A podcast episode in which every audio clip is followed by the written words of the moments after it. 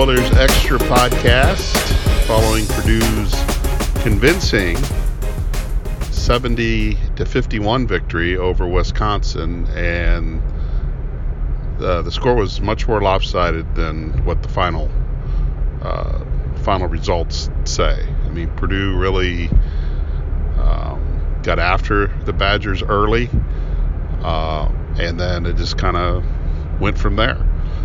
Part of it's playing at home. Part of it is coming off the Illinois loss.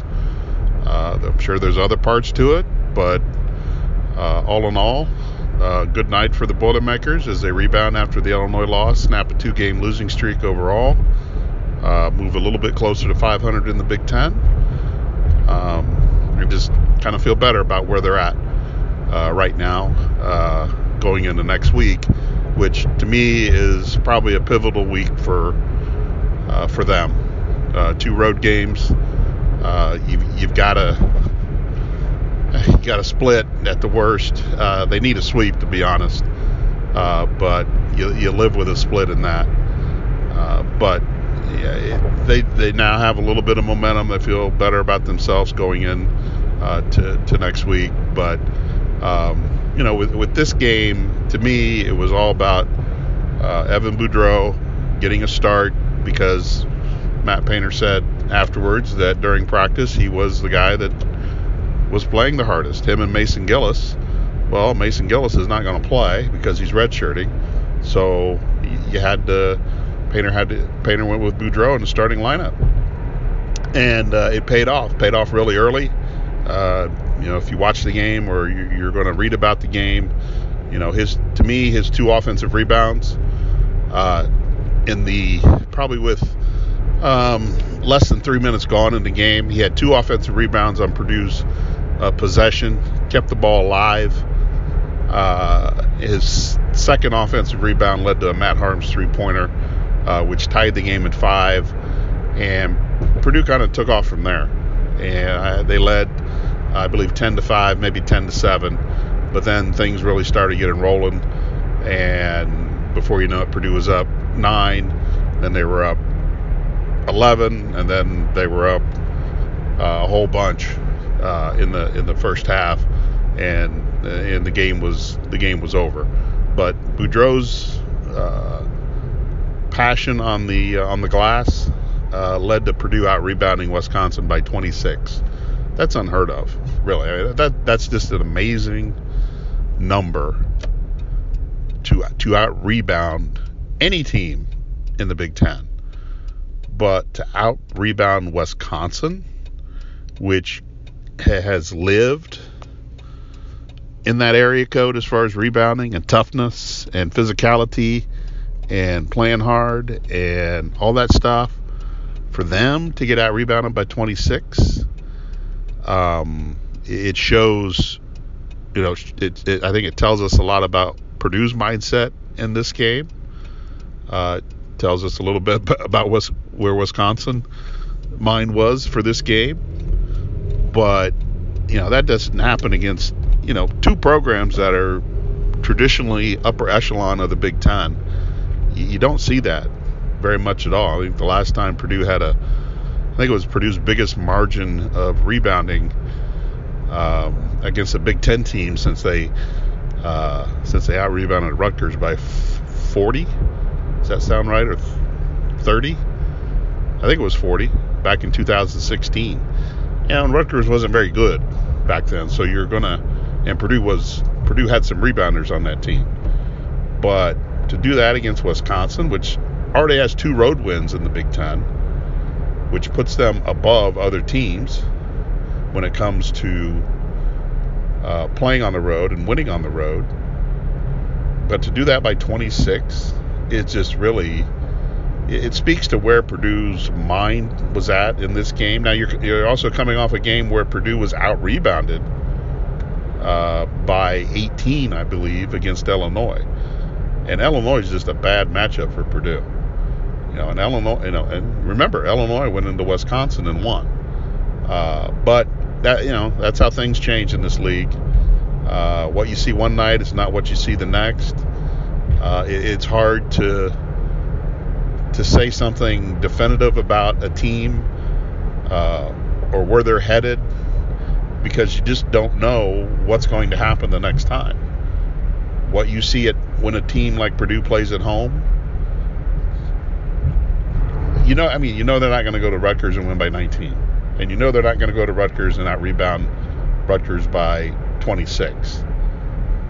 But if you can take a small piece of that on on the road with you, then you're going to stay in that game a whole lot longer than you have in other road games. Maryland, Illinois, uh, come to mind.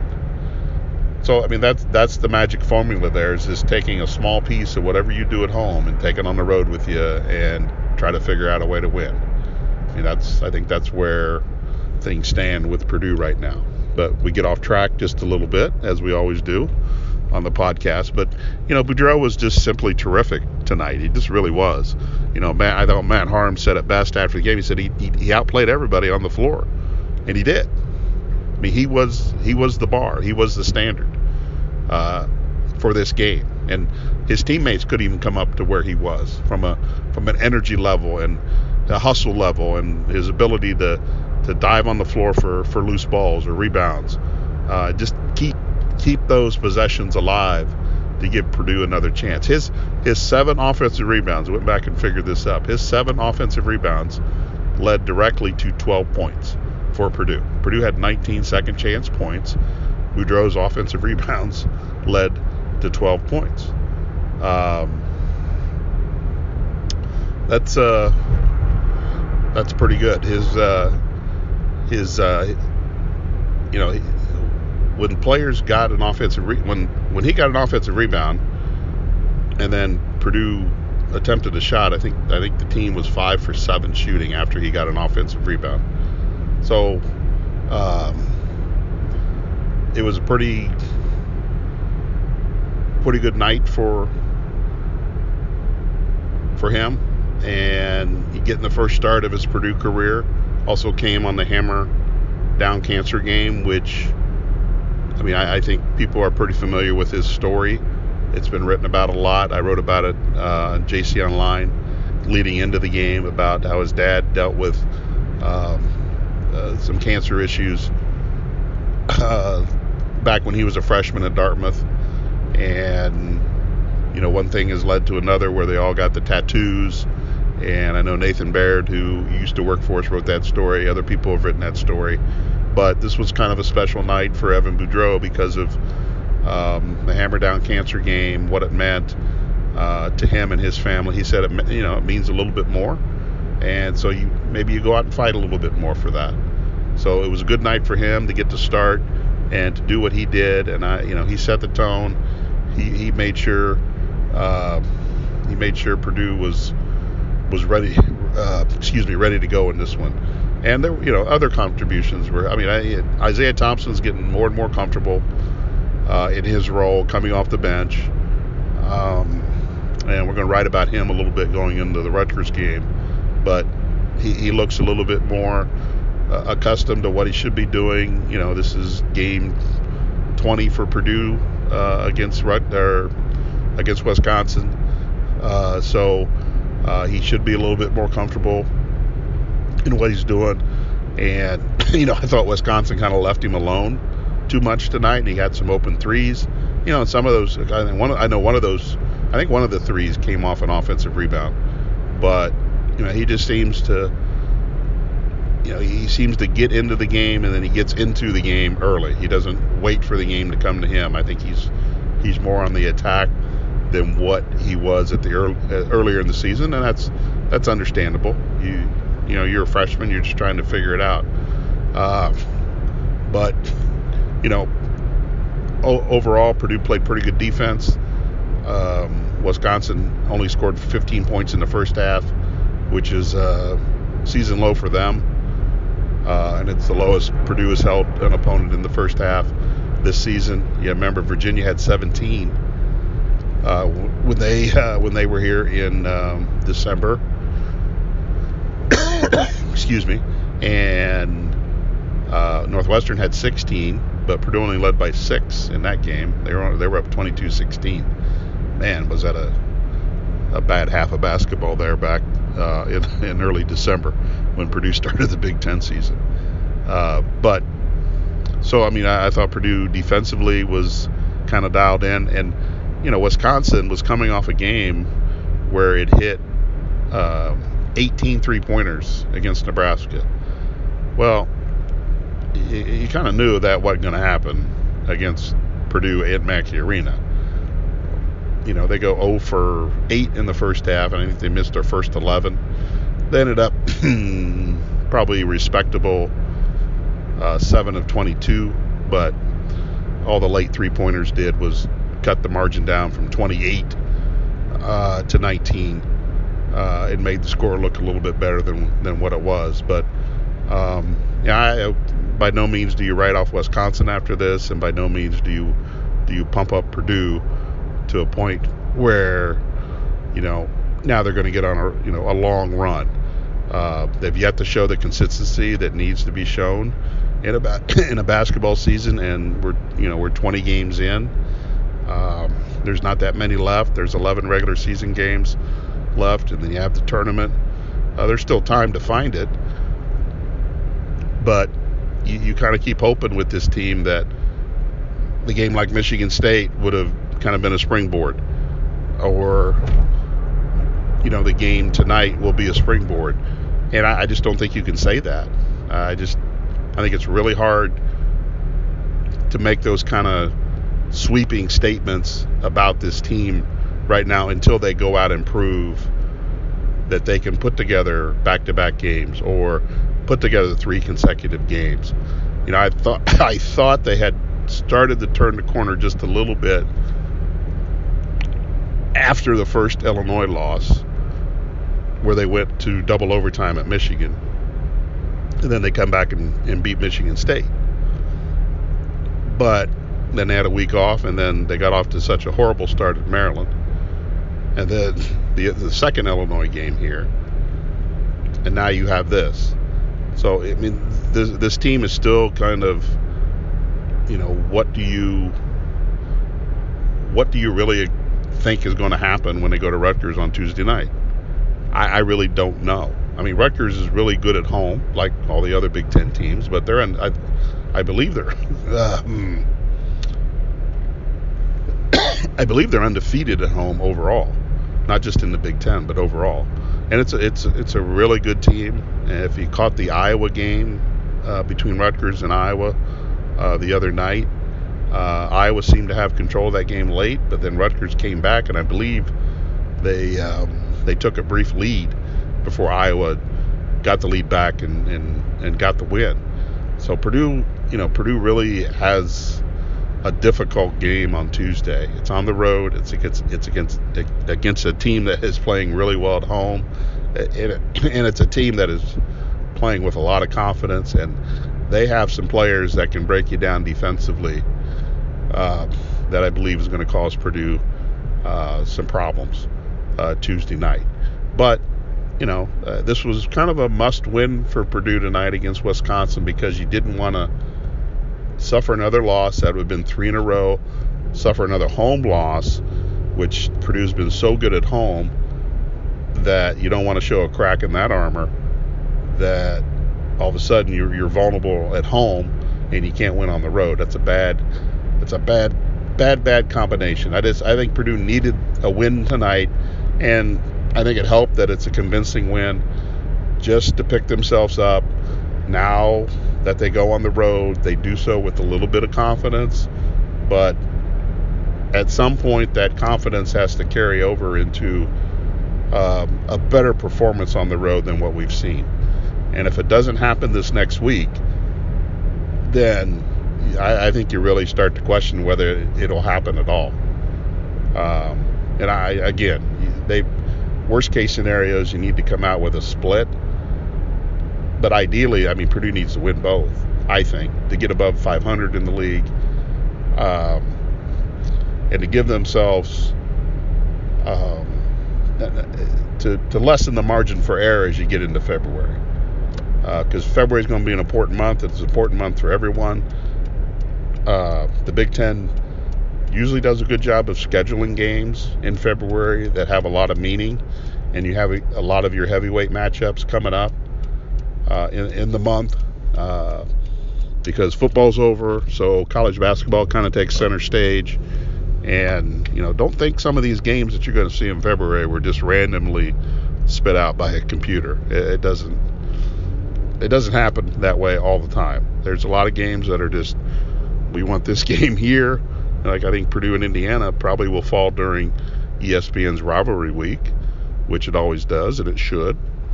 Uh, but there's other games that you're probably going to see um, that you know going to have uh, ramifications as far as the the Big Ten title is concerned. But anyway, it should be an interesting month of February. It's going to be an interesting week for Purdue uh, overall as um, they try to get themselves in a position to make February matter for them and and make uh, um, you know try to get try to get something out of the season from a uh, standpoint of getting in the NCAA tournament. Uh, and that's you know that's the standard for this team, and that's what is the standard for the program, and it should be a standard uh, for this team. But um, you know, convincing win tonight, I, I, think against a good Wisconsin team, uh, Wisconsin team that I, I, I, think is is still going to do some pretty good things as uh, we get through the season and you know, I, I, wouldn't I wouldn't count them out of anything. But also, Purdue probably needed this a little bit more than Wisconsin. I think, uh, but this was the start of a three-game stretch for Wisconsin, where um, I think they got Iowa on Monday night, and I think uh, I think they get Michigan State again next week. So, you know, this is kind of a crucial time for them as they play some heavyweights, and uh, they did not pass their first test uh, in this stretch. But you know, Purdue picked itself up after the the loss to Illinois, and now is uh, now we'll see what happens Tuesday. And again, I, it's just so hard to make any kind of sweeping judgments uh, about this team and what it may do. I just you I think you just you, Purdue got to win against Wisconsin, and you move on to Rutgers, and we'll see what we see, and then they'll play Northwestern. Um, you know, but uh, you know, I think they're overdue to get a win on the road.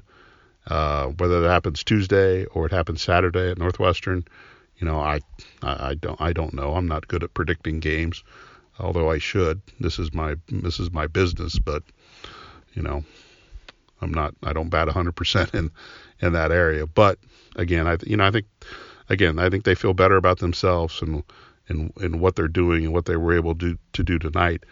Now, if you can get some of that just to carry over to the road, you know, I think, you know, I, I think February could be interesting for them. But if it doesn't carry over, if none of this carries over to the road, then February is going to be just like January, where you're going to have some ups, you're going to have more downs. Uh, then you're going to hit March in a, in a position where you're probably not going to make the NCAA tournament, and that you're going to have to to make a run in the Big Ten tournament to to maybe to maybe sneak in, or maybe having forced to win the Big Ten tournament in order to get uh, to the NCAA. But good night for Evan Boudreau. Good night for Isaiah Thompson. Good night for Purdue rebounding. Uh, just a good night overall for for Purdue.